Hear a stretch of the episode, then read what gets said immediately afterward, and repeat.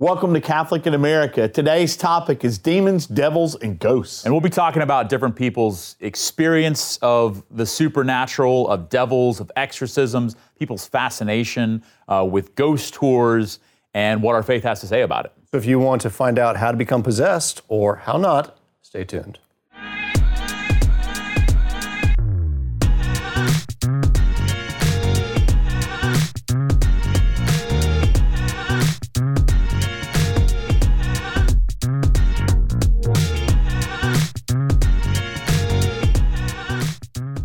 All right, so welcome back to Catholic in America. Um, I'm Father Michael Nixon, joined as always by Father Tom Dillon and Father Doug Martin, and we're talking today about demons, devils, and ghosts. And I think uh, it's safe to say, if you've uh, checked uh, the movie listings anytime recently or anytime over the past 30 years, there's a fascination with this. Um, that lots of people are talking about it, or making movies about it, or asking questions about it. Um, so yeah, so what, what are some of the, the ways that people approach that in, in our modern context of this, this these supernatural realities? I think that for a lot of people, obviously, and this is always throughout cultures and civilizations, people have always wondered, are we alone? And so, like in this question, this, this fundamental question, we've looked off into the stars for centuries, and we've always wondered, are we the only people who are here? As well as like, then you come up with everyone has their own theory, everyone has also their own experiences, things that happen in life which are spooky, that are unexplainable, which you can't really. I mean, you're looking at like things fall off, things fall off. And like, well, was it something? Was it something spiritual? Was it just a falling off? Uh, when you have, so you have like all these weird events that people have, and they're looking for meaning and explanations for what's happening. And so, ghosts and demons becomes one way in which people try to explain the seemingly supernatural. Yeah, I, I think sometimes people stumble onto it through the entertainment industry, through you know through games like Ouija boards, through movies, and through um, like like especially around the time of year for Halloween, you have all these scary movies come out, and you have haunted houses, and um, you know for people to go through, and then you have these haunted ghost tours that happens too. They're all over the place. Then you also have world, I mean, world cultures. So you, if you're raised in a Christian environment, like you might not be exposed to magic and the philosophies which are associated with magic, but then you meet uh, your friend from the Far East, someone who has more of a Hindu background, or someone who has more of a Buddhist background, or someone who has more of a Jainist or you meet people from Africa who are coming and they practice various different types of forms of shamanism or witchcraft. So it also comes to like exposure of what different cultures you're exposed to, as well as the philosophies that people have around the world, which try to explain the supernatural or the paranormal events. Well, I think too, just look, looking at the culture, I wasn't alive when The Exorcist came out, the movie, but from what I understand, that was a cultural phenomenon where like like basically people were fascinated by this, they were terrified by it because it's a very scary movie and they were asking those sorts of questions. They were calling Catholic churches were getting called all the time about. I think I'm possessed. Um, so just thinking about that, that, and that continues to be. It seems like every year there's several movies that come out about you know the Conjuring or the Possessed or the the Rite. Or, horror, horror. Um, yeah, yeah, yeah. just just all these different things that are happening, and and to me there's there's a a deep fascination with that, with the supernatural, and and and I think too, in a sense, kind of maybe a desire that there be something more. You know, the desire that there's there's more than what we just see in this world. We live in such a technological world. So I wonder too how much that that as technolo- as much as we've explained so much, there's so much that's unexplained, and that people maybe seek to do that through these supernatural um, connections or, or insights. Well, and some of it seems to come in through just the idea of evil itself, that the world isn't what it should be. And that, to, I mean, to explain that, you know, sometimes is these things are used, especially evil is used to explain why things are bad, why particular things happen. Like you said, something falls off a shelf, or even worse, something happens to you. You know, how do you explain this? It's, you know, maybe a demon on your back or whatever it may be. Sure. People are trying to explain and try to find meaning in the midst of death I mean, what happens when a person dies? Also, like people who are trying to find meaning in the midst of trauma. Because with, especially with like witchcraft and various different types of witchcraft, a lot of people are seeking power. And as the old adage goes, knowledge is power. And so people trying to find knowledge of either trying to understand like their own wounds, their own traumas, trying to find ways in which they can cope. And therefore mm. they seek power, information, knowledge from all these different world philosophies or worldviews or people who are trying to find uh, answers to who am I? Like that, that great anthropo- anthropological question, like who am I? What am I? And so, like, obviously, from a Christian perspective, we have the answers to that. But some people are not satisfied with the Christian answer, and so they start gravitating towards alternative philosophies, alternative theories, which is like, especially when you look at certain uh, occult activities, such as horoscopes or trying to d- divine the, star- the future. Yeah, divinization, trying to divine the stars, trying to understand. But like, if you look at the background of like horoscopes, what is horoscopes? Horoscopes is like the. I mean, we all like Leo, Scorpio, but in this, there's like personality traits. Like, if I'm a Leo, this tells me something about who I am because I was born on this. But hmm. the appeal of that is that it, it helps people to understand that fundamental question of who am I? Why do I do the things that I do? Why do I like? Because sometimes I understand exactly why I do things, but sometimes I don't know why I do things. It, it is interesting how common that is still. You know, that I, I guess I've, I've never looked at it before, but that's something that horoscopes are still in the newspaper, I guess. are. And, and I've actually had people who know I'm a priest, which is very interesting to me. They ask me, you know, they tell me what their sign is and like, and what, what, what are you? And I'm kind of like, I don't, like, uh, I've never thought of it at, at any point, particularly in my adult life. So it, it- to me, it's interesting too. I think as well, and, and we were talking earlier about this, the uh, the proliferation of of palm readers, uh, of, of uh, fortune tellers, you know, people that have businesses where they do this. Uh, Madame Cleo was big years ago on television. I, somehow she turned out to be a fraud. Um, But, you know, of, it's amazing, right? Uh, but also, too, even just a fascination with witchcraft as like a practice, you know, Wiccan as kind of a, a sort of a nature religion and, and sort of attached to paganism and casting spells. So just just the proliferation of this, I think, shows that that this, um, as technologically advanced as we are, that this this reality is not going away. And I think that I mean, for a big thing, obviously, would be is that it helps people to to explain the unexplainable, and therefore, in that, there's also the way in which if I can explain the unexplainable, then I have a certain amount of stability and predictability, and so there's a certain level of power. Like there's a certain level of power. Now, even if you look at like Maslow's hierarchy of needs, like psychology, like having power is in and of itself not bad, but the question becomes how do you acquire power and how do you find power? Because oftentimes people looking for power are looking for answers to life, they're looking for stability in their own personal lives.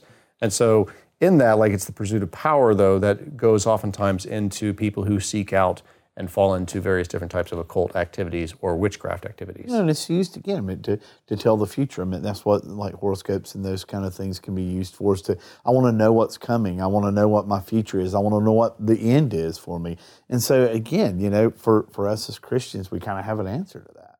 So this to me, we're going to talk a little bit more about specifically the devil, you know, the devil and, and, and demons and ghosts and kind of this reality, the Christian response, but also getting a little bit more into why people seek this out. So as we continue to kind of get to the why behind the, the fascination, uh, I've been fascinated and uh, just in some articles we've been reading about sort of the rebranding of Satanism that you know Satan as as this fallen angel, this personal force in reality, is the source of evil in this world, and, and the, the Judeo-Christian sense of it, kind of being rebranded of following Satan as something trendy, as as somebody who, uh, who's who's maybe worldly or or seeking some sort of these areas of power and control. So what's behind that desire to rebrand Satanism um, to make it more palatable for uh, for us as a society? Let's face it, it's cool to be a rebel. I mean, you know, it's cool to be the one that goes against the power, the, the authority, the power structure, to revolt against what what seems to be right, but but maybe people aren't experiencing it that way. So yeah, th this idea that you know the rebellion's a cool thing and that Satan's fighting the you know fighting the man, if you will, fighting you know going against uh, the things that that are really the what seems to be the status quo. Well, and it's also a rejection of the established order. So, especially like within the satanic and the satanic church and all the different ones who, and most people who actually are Satanists don't actually worship Satan himself because they actually, a lot of Satanists are atheists. They don't actually believe Satan is an actual being. It's more of an ideology, it's more of a philosophy. Mm-hmm. Is this idea of a total rejection of the established order because the established order is wrong because it is oppressive. And so anything which oppresses individual expression, anything which oppresses individual freedoms, especially this notion of freedom, like this notion freedom is complete self-expression. Anything which Do whatever I want. well, freedom. everything I want, yeah, and anything yeah. which tells me that I can't do what I want or tries to put boundaries upon me is a force of oppression. So, actually, from this perspective, Satan is a freedom fighter he hmm. is the ultimate freedom fighter who fights for the freedoms of the individuals against anyone who tells me no. It- it is interesting too that this this kind of spirit of rebellion within this as well, and coming out of a place of trauma, coming out of a place of hurt, and so many people are walking around are wounded, have been hurt by relationships, have been hurt by people in the church, by parents, by religious people in their lives. So how do I how do I escape that? How do I develop some sort of power or control or my own kind of autonomy? In a sense, kind of this this pull towards this fascination with with with darkness, with rebellion, with you know, with even Satanism, kind of becomes is, is marketed towards that, and I think I think really uh, a lot of people fall into it. Sure, and, and I mean, you, you've seen this coming for years, though, with with movies. How I mean, in a lot of these movies, the the guy who's rebelling, the people who are rebelling, are always almost portrayed as the good guys, and the ones who are in power and authority, or or in the moral high ground, whatever it may be, are always seen as the bad guys. And so, to me, the culture has framed this in that way. When in actuality, that that really may not be the way it is, because uh, you know, not to get into the next section, but it, it, as Christians, we wind up being the ones who are countercultural, not the other way around. But it's phrased that way. And I think too, maybe uh, just looking at the culture too, and we can get into the Catholic understanding of these. The the way that Satan has been has been popularized, you know, the, the the the red the you know the the red pointy tail and the pitchfork, and kind of you know two equal things. I remember as a kid Looney Tune cartoons, of, Right. you know, the, the little devil on one shoulder and the little angel, which was the person, the character. You know, it was goofy, but as a Right, little right. de- devil or, or, or angel. I don't know why, but you know, so in a sense, kind of we, we've sort of we've trivialized it, and then and then and then Cartoonish. Yeah, it's kind of it is cartoon. Maybe that's how most people kind of experience this too. Is like either this is not important at all, or then when they develop a fascination for it, becomes the most important thing. Well, I also think that recognizing the shift in the culture um, against objective truth and against reality as being defined not by um, some objective order, some metaphysical, which metaphysics is the study of the invisible and the visible realms. And, but as opposed to like as we've had this shift, where now metaphysics, which is the study of reality, to more of an epistemological shift in philosophy, where now it becomes about what I know. It's like even in terms of like the relativism, which we see as a constant concept throughout our society, where I get to determine for myself what is good, beautiful, and true. My I, truth. my truth. I determine for myself reality. I define reality, and therefore, anyone who tries to tell me that what I know is wrong, like that is that is them being oppressive. And so, like there is this philosophical underpinning within the relativism, which is coming out of the Enlightenment, or at least is the is the seed of the Enlightenment. That we find that people who are rejecting and are holding on to this relativistic view of society are also saying that all things which are part of the established order are means of oppression of telling me that I'm wrong. Hmm. Yeah, there is also, even as technological as we are, even as scientifically grounded as most people think they are, I think most people are less than they think they actually are. Probably. Um, you know that we, you know that we live in a, in a technological age. As it doesn't mean that we're all scientists, um, or even scientists are living as scientists in every moment. Um, but but just this that there's still this desire for a, something transcendent, something mysterious. I think sometimes when you get into people talking about uh, you know, aliens or Bigfoot or, or these other things, sightings and and uh, seances that people participate in. Even they can be grounded, rational people and go towards that because th- there still is something within us that desires the, the, the transcendent in some way, and and and you know that doesn't want to go towards Christianity, doesn't want to go to, go towards prayer, but still wants some sort of you know shade of mysticism. Sure, but I, but I think that's also kind of in this movement as we find both Satanism, but also witchcraft, because mm-hmm. it's slightly different. When you're looking at shamanistic practices and witchcraft practices, people do have this desire for mysticism, and I think that there's a, a there's been a growth in and likewise an expansion of witchcraft in general throughout our nation, throughout Western society, because people do have a desire for the metaphysical, for the mystical, for the supernatural, because they're becoming um, a lot of people are becoming dissatisfied with that science can answer all the questions in life. And so they're gravitating towards these alternative theories, which are very old. Like the New Age, there's nothing new about the New Age movement. The New Age is something which is very old, which is rooted in paganism and alternative theories. Yeah, and let's face it. I mean, they, they have they actually have a good point. If if they're expecting science to answer all the questions for them, they do have a good point. There is a vacuum that's there, and of course, the the occult, the the spiritual things that we're talking about are what's filling that vacuum. Because you're right, it's given an alternative meaning, an alternative um, truth claim, if you will. Well, I mean, even, and it also like help. It does make people feel better about themselves. Like for instance, if I'm if I am a whatever it is, I think it's Gemini. I think that's technically my sign because I was born at the end of May. For years, I thought I was. Congratulations! A, for years, Praise I thought I was a Taurus. yeah, for years I thought I was a Taurus, and apparently I found out that I'm a Gemini, which, if I understand correctly, means I'm two-faced. Man, and you got a twin, right? Yeah, You the twin, the two-faced person. Yeah, but that, yeah. that- that's the reason why I'm deceptive. Right. Like the reason why I'm deceptive is because I was born in the month of Gemini, and so like it makes me feel I can't. I, to a certain extent, if I were to if I were to embrace this, I could say, well, the reason why I'm deceiving you is because I'm actually a Gemini. I can't help it. right. Interesting. I can't. so I have an excuse. yeah, like I have an excuse, and so like it gives people ways of rationalizing as well as mitigating. Uh, Their own responsi- guilt or culpability. Not- yeah, not in all cases, but- so many people feel guilty. So many people feel feel absolutely. like failures, and then all of a sudden to have some sort of explanation of it that alleviates it in some way. Um, so yeah, that's interesting. I, I never knew. Now I know why you lie to me so Yeah, I know. That's, that's why I lie. but, but but take for instance like uh, like some of the some of the African witchcraft, which is starting we're starting to see pop up.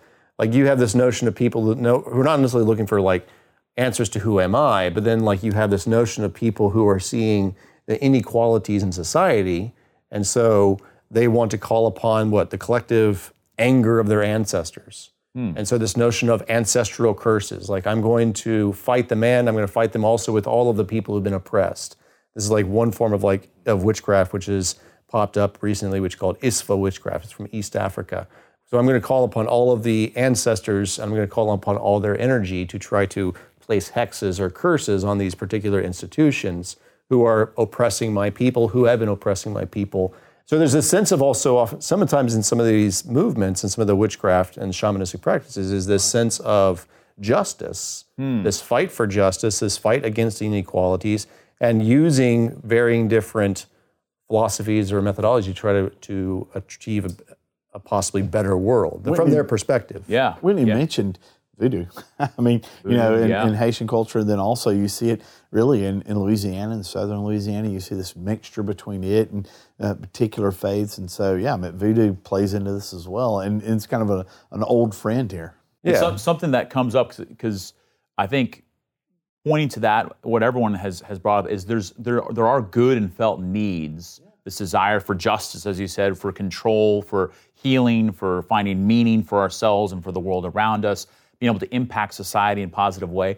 I think the rise also too in in the need for exorcisms. So exorcisms are, are a real thing. We probably do a whole show just on exorcisms. But that's where a lot of times we get called, where someone's like, I need an exorcism. We have an exorcist for our diocese, someone that's so just uh, there's the fascination with that. We mentioned the movies, but also in the real world as priests is something that's come up that people don't have control over. Maybe that's where we can start to get into what's the Catholic understanding and response of these. Is as much as people try to have control through these various mechanisms, what they end up with is not control, but being controlled by something and enslavement. yeah, being controlled and enslaved. So l- let's talk a little bit about what is the Catholic understanding before we get into how we how we approach each of these. The Catholic understanding of of of demons and of, of devils, and and so to begin to see that, so then we can say how, how do how do we respond to this? Well, when, when students of the high school ask me, they're like, um, and this actually goes into the question of uh, aliens. They're like, Father Tom, do you believe in aliens? I'm just like, what do you mean? Yeah, yeah, yeah. What they're is they're that? like, do you believe in other? Do you believe in other intelligent life in the universe? I'm like, yes.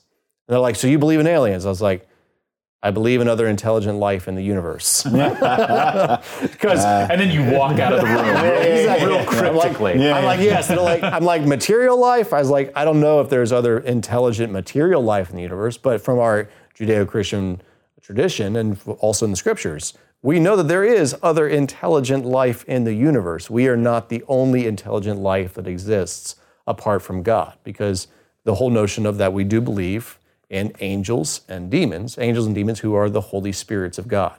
Some of them have rebelled against God, and some of them are still in allegiance with God. Actually, there's more of them in allegiance, two thirds, according to Revelation, who have allied themselves with God and are obedient, versus the one third of their fallen who have rebelled. But like when you then get into like angels, like angels and demons, and what are angels? Like they're the Holy Spirits of God. So, but they're also super smart. Right. Like they are the, they're the divine intelligences.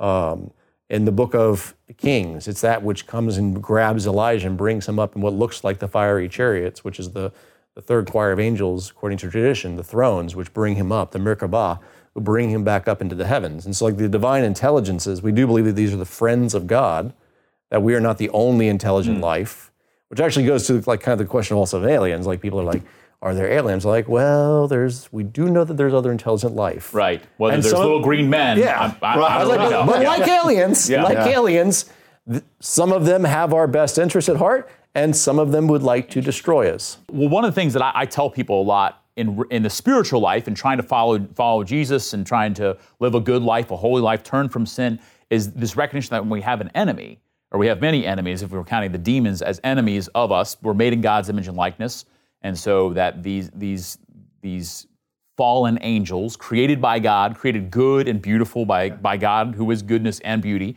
um, and they've rebelled against that. So uh, they've they've they've twisted in on themselves. They've, they've de- demonized this, this goodness that they receive, that they attack us who are made in God's image and likeness. So that you have an enemy, and he, this enemy doesn't eat and doesn't sleep and has been doing this for a very long time, that has an angelic intelligence. And so I, I brought this up a lot with people because of their fascination with the occult, with fortune tellers, with new age practices, that the devil or the devils, the demons, they're perfectly fine with feeding you information, with giving you insights. And I've seen this with people. I go to my fortune teller and then I get this stuff, man, it's amazing. To give you those insights, not because the fortune teller is powerful or has some sort of gifting or whatever, but because you have an enemy who loves to feed you this stuff in order to ensnare you. And that, that's usually what it leads to. And when, we get called, a lot of times because they're, they're trapped in something that's, that's becoming really a, a literal hell on earth. Yeah, I mean, when you look at even the power of like, just look at the power of information. So, like the power of the modern day propaganda machines. So, regardless of, I'm not saying anything about media or particular media, but I'm just saying like we know how powerful information and how powerful knowledge when it's conveyed. Actually, the understanding of an angel is an angel is a messenger of God who comes and brings a message to us. And therefore, the power, I mean, think of the, the power which is contained within what we used to call instant messaging, if you remember back in the day. Mm-hmm. That- then we had texting, now we have social media, now we have Twitter, Instagram, Snapchat, TikTok, all these different forms of. Several we don't know about yet. Right, Yeah, right, some yeah, yeah, probably that's were created today. But like we have the power of message. So like messaging, communication is powerful beyond measure. Hmm. And so like when you're dealing with angels, and that's why people are like, well, they're helpful. They're like this this one is helpful. I'm just like, yeah, but you don't know how you're being manipulated at the same time. And that's where like the church tells us not to get involved in the preternatural and the occult activities, the same way that actually God told the old people of the Old Testament in book of Kings, I mean, and book of Samuel, and before that, he said, don't get rid, he told Saul, get rid of all fortune tellers, soothsayers, mediums, anyone who practices witchcraft or shamanism. The connotation, not because they're all charlatans, but because the possibility lies is that it actually might work. But when it works, you don't know how you're getting played. You don't know how you're being manipulated. You don't know what you're saying yes to. When you're getting this over here, you don't understand how this is going to bear fruit in the future, which is going back to the original Adam and Eve story. Adam and Eve slightly understood what they were doing, but they didn't know how it was going to spin out of control as they were with the ancient serpent, hmm. the demon in the garden. Well, I think lots of people think, at least from in the Judeo-Christian tradition. I mean, you know, people that are like has a misconception of it sometimes. I think they think that that what Satanism is is this idea that Satan wants us to worship him rather than God, and and that's not exactly what it is. I mean, of course he would he would enjoy that, but for for Satan, it's good enough for you to be apathetic. It's good enough for you not to, to care or not to care specifically about your spiritual life in a good way. And so to occupy you or to distract you in these sorts of ways doesn't it's not necessarily to to you know possess you and demonize you, although that may be part of it as well. But that's not necessarily what it's about. What it's mainly about is, is to get you to take your focus and your eyes off of God Himself. Well, because the notion being is that if he, there's only God. Right. If he can get you to worship yourself, Correct. by de facto, you are worshiping Satan. Correct. Yeah.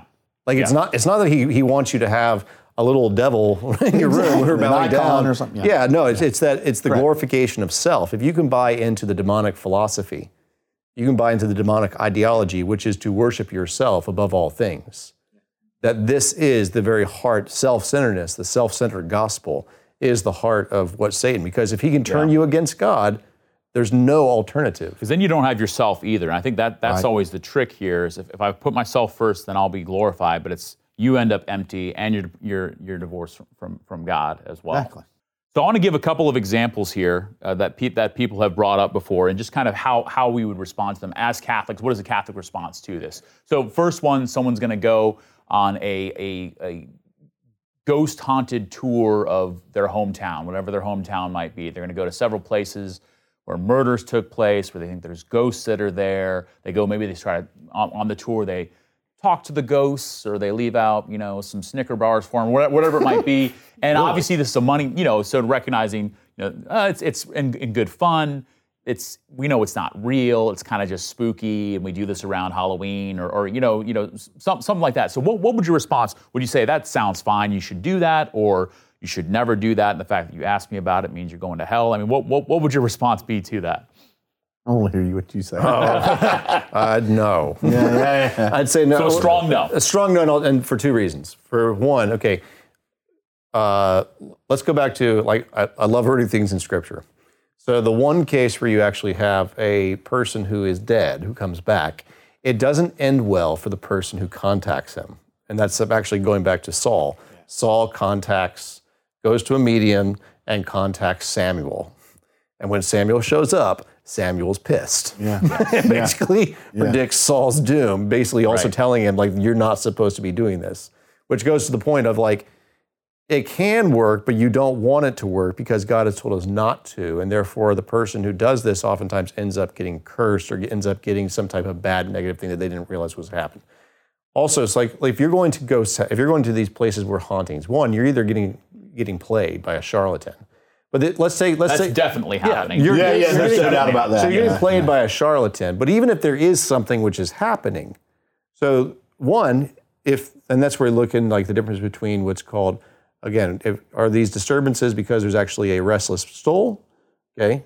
Which actually, if you're dealing with, and we've done a previous episode on on the state of purgatory, you're dealing with a person who's in the state of purgation, but you are now, you're not actually helping them right. you're actually now this is just becomes a a thing which is a fun thing to do where actually you're not helping this person you're actually actually almost increasing the suffering because you're not helping them at all. So this is not actually helpful if it's if it actually is a restless dead you're no, doing nothing to help them. So there's a selfishness entailed within that which i'd say is a danger. Two if, if there actually is a demonic if there is an evil spirit present there uh, you want nothing to do with that. Right. so if you have Yeah, an yeah. infestation, if you have an infestation of a place, which is where a demon uh, inhabits a local place or a local object or things like that, which you do see sometimes in the movies, you don't want anything to do with that because you don't want to be connected to that demon whatsoever who's trying to take power and control over those who are manip- trying to manipulate it. If Yeah, you think yeah. you can manipulate a demon, you're wrong. Yeah, the you're wrong. demon's going to manipulate you. And, and, and I think too, just recognizing that it doesn't intention doesn't matter to the to, to, to the demons, and this is I, I think just because they've got their own intentions. So I can be like, I was playing with it, but I, I wasn't like trying to be serious about it. Well, and, Uh, or- and, in the scriptures, they are the lawyers of God. Yeah. Actually, even what Satan means, like Satan is basically is the uh, I believe Arabic word for dirty lawyer. So he's a lawyer who he's the prosecuting attorney who actually entraps you. The you. accuser, He's yeah. the accuser who, who entraps you and then throws you before the judge. Right. And they understand justice. They understand justice far better than we do. They understand the nuances of justice, which is why they will there be there to accuse you of the ways in which you have been unjust and have made, as kind of you colloquially, contracts with the devil. Okay, I, I, I- I got another one. I'm gonna get, I'm gonna throw this over to you, Father Doug. So I hope you're ready. So, so someone someone has lost a loved one and they've died, and they have a friend who just got certified to uh, to, to to lead seances, and it's real. They pray beforehand. They could say that some yeah. They even bring they do. scripture into it. Yep. Um, They're and Catholic. So, They call themselves and, uh, I just want to I just want to know my, my loved one's okay. Um, and and I we had an opening reading and it went really well. So we're gonna have another reading this upcoming Saturday. What what would your response? Would, would you go to it first of all? And, uh, Yeah. and second of all, what would you tell that person? Yeah. No, would not go to it. Would not want anything to do with it. And secondly, what I would tell that person is, is that yeah, you're you're flirting with danger here. I mean, you, not just are you flirting with danger, you're you're leading yourself and your soul into possible jeopardy just by going and being a part of this. And and thirdly, where's your trust in God in this? Hmm. Where, where's your trust in, in who God is and what He's promised to you, specifically about your relative? Because we know from Scripture that the promises that, that God makes to us are given to us and you know are given to us as His people. And so, you know, if you're going to something like that, you're looking for information first that's not yours to have. Not everything that's information is for us to know and to have. And I think there, there's part of our culture that thinks that we have some sort of right to every single thing that is knowledge out there, and we really don't.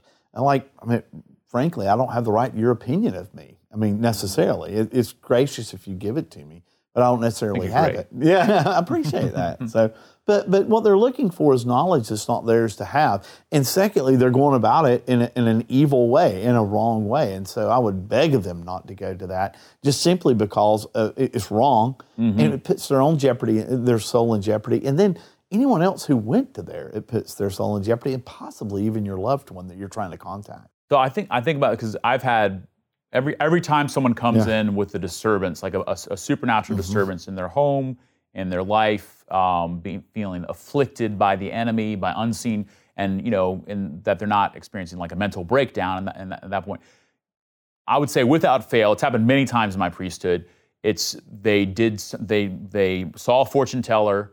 They um, got a palm reading from a friend. They they someone they got some crystals when they're on a trip to New Orleans or something Right. like that. They got a voodoo statue. There's usually something that they were, and it reminds my my dad always uses this image, and I, I love it. The devil's a dog on a chain.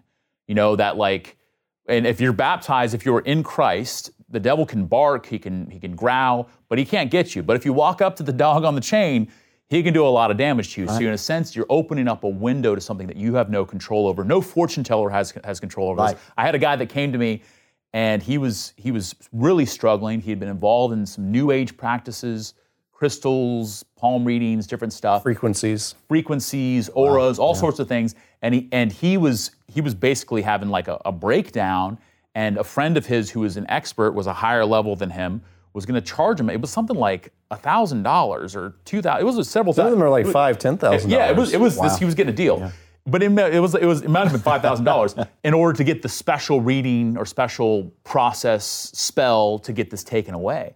I was like, bro, I'll do. I'll settle for half that in cash, man. Um, uh, but, but, but really, to just first of all, I'll never Yeah. do that again. And and and the one thing that can save us from this is Jesus. And I, I Yeah. love that. And that's kind of you know when we look at the going back to the Bible, the ministry of Jesus is setting people free from the tyranny, the slavery of the dominion of the devil. Well, and that, that's what Jesus does. And not only that, but actually, for anyone who's watching, a real exorcist, and this is part of the real rites of exorcism, uh, a real exorcism is free. yes, And it is given to you freely. If because anyone's it is- charging it is- you for an exorcism, it is meant it's to not be. real. It is Yes. meant to give you freedom back, and you cannot pay to get freedom. Yes. freedom is a gift. So anyone who charges is automatically bogus. Right, because that does happen, particularly online now. People ser- Yep. say I'm demon possessed and search exorcism, and I'm sure there's people out there like, "We'll do it over the screen," and that is No, not. no, no. There's Yeah. no there's no Yeah. price tag for freedom because as soon as you put a price tag on freedom, you've automatically taken an infinite gift, and like it's it's absolutely ridiculous. But it's also where you're going to find charlatanism and a lot of people using the traumas and using Mm-hmm. people's pain and using people's suffering to try to uh, basically feed off of them, which is also itself is something horribly wrong. Right. So for, for us as priests, and I would say for anyone that's watching this, maybe people who, who have participated in occult practices, maybe had a, have a fascination with the demonic or with spirits or contacting dead people, using Ouija boards. I, I think the first thing we could say is out of love to, to stop doing that, but also to turn from it because God's got something much greater for us as well. And, and I, I would say for every single one of us, uh, a friend of ours, that was um, an exorcist uh, in the diocese, that uh, he used to say that you know, the exorcism, there's a rite, R I T E, rite of exorcism, but confession is m- much more powerful than an exorcism. To confess your sins and to receive the forgiveness of God. So I would say that's a great, great place to start. If you've participated in any of those things, is to go to confession, get rid of it, you know, tear it up, throw it out, burn it, whatever you need to do, but, but go confess it and allow, allow the Lord to do something new there. Well, and that's even in terms of like teaching people, like, and also sharing like what confession actually is. Like, confession is the normal rite of exorcism in the church. The way in which exorcism is practiced, it's the way in which people are freed from their compulsions and from their obsessions. It's a way in which God cuts the power that the enemy has over you. That's also why, like, it starts off with a recognition something's wrong, which we call contrition. Something's wrong. Okay, then two, you have to go and you have to name it. Like mm-hmm. that's also the reason, like when when you go to confession, you go to confession, you have to name your demons. You have to name the evils that you have done. And if you don't name them, they have power over you. If you name them, Christ then gives you power over them. Hmm. But that's also why in confession, that's the reason why you have to name every single serious grave sin. And if you don't name all of your sins, like the confession is moot. As I mean, we know that as, as confessors, but you have to name. But that's also like going back to the notion of Jesus naming the demons mm-hmm. and having knowing their names. They tried to name him. Like all the, and that, especially in the Gospel of Mark, as the demons are coming out and trying to, oh, we know you, you're the Son of God. Blah, blah, blah, And Jesus is like, shh, silence. Yeah, He's like, I know you, and then that later on he tell he makes Legion reveal its name. right. But that's why, like, because until we can name the evils in our lives that we are are suffering from, and until we can name the things that we are that the enemy is trying to control us with, it will always have power over us. So, so then you have contrition, you have confession, where you name your demons, name the evils, and then the priest literally cuts it Right. cuts it with the absolution prayer where he absolves you from the sins. The power, it's not himself doing it, it's Christ working through the priest, who is the exorcist, absolves the sins, cuts it. And then you have to replace, you have to replace your demons with something, you have to clean out your house. That's where Jesus says in the New Testament. He says, if you get rid of a demon and you don't replace it with something else, it's going to come back with six friends. Right. And then the status of the person is going to be worse before, which is what the penance is. Penance is not about so much retribution, paying back God. What the penance is is about a transformation, change of life, where you now take the your house, your your spirit, your body, soul, and you fill it with God's grace. Right. So like that whole the whole notion of even the structure of the sacrament of confession is an exorcism, which is why long before anyone gets an actual exorcism in the church, they first must go and get confession first. Right. Yeah. Right. You can't get it until And, you've then I, and then I love the final part of confession, the act of contrition, where you promise that you're going to try and avoid that sin from now on. I mean, because that's part of the cutting off. The cutting off isn't just to separate it where you got two timelines here. It's to cut it off where you don't have that anymore and you move forward in, in beauty and in truth and peace. Right. So uh, we're seeking to avoid the, the extremes of it's all you know the devil's doing everything and he's controlling me at all times and I'm always afraid of him, or that the devil doesn't do anything and it doesn't matter what you do, whatever movies you watch or music you listen to or places you go don't matter. Recognizing that what we do with our minds and hearts and bodies and words does matter. Yeah. And it does have power. And that I think is so just as it has power for evil, you know, in in participating in occult or superstitious practices it has even more power in cooperation with grace for good and for freedom. That's the, the sacraments, I think, are the greatest sign of that. Other things too, and, and feel free to add on to these. I'm just thinking of of sacramentals. You know that that we live in a world that's that's so often devoid of of signs of God, and so having a crucifix that's been blessed in your home. Um, when people go through exorcisms, the possessed person will react to blessed objects Yeah. whether they know they're blessed or not, you know, that and, and I think that's whether we think this is important or not having a blessed item in our home, the demons know. Right. You know, you know, the, the, the demons know and they tremble as, as, as James says, you know, so so having those blessed items in your home, I think I think is an important one, one of the important things that we can be doing. I mean, I I think having blessed holy water is one of those sacramentals as well. is a very important thing. Not because it's magic, because you're pouring water around the place, but because it's blessed, it's set apart for a specific purpose. Correct. I mean, all the sacramentals of the church are not meant to be amulets. Right. which is like the difference between the church's understanding of blessings versus the shamanistic or pagan understanding of like amulets is that amulets its effect without first cause. And so that's actually the very definition of magic.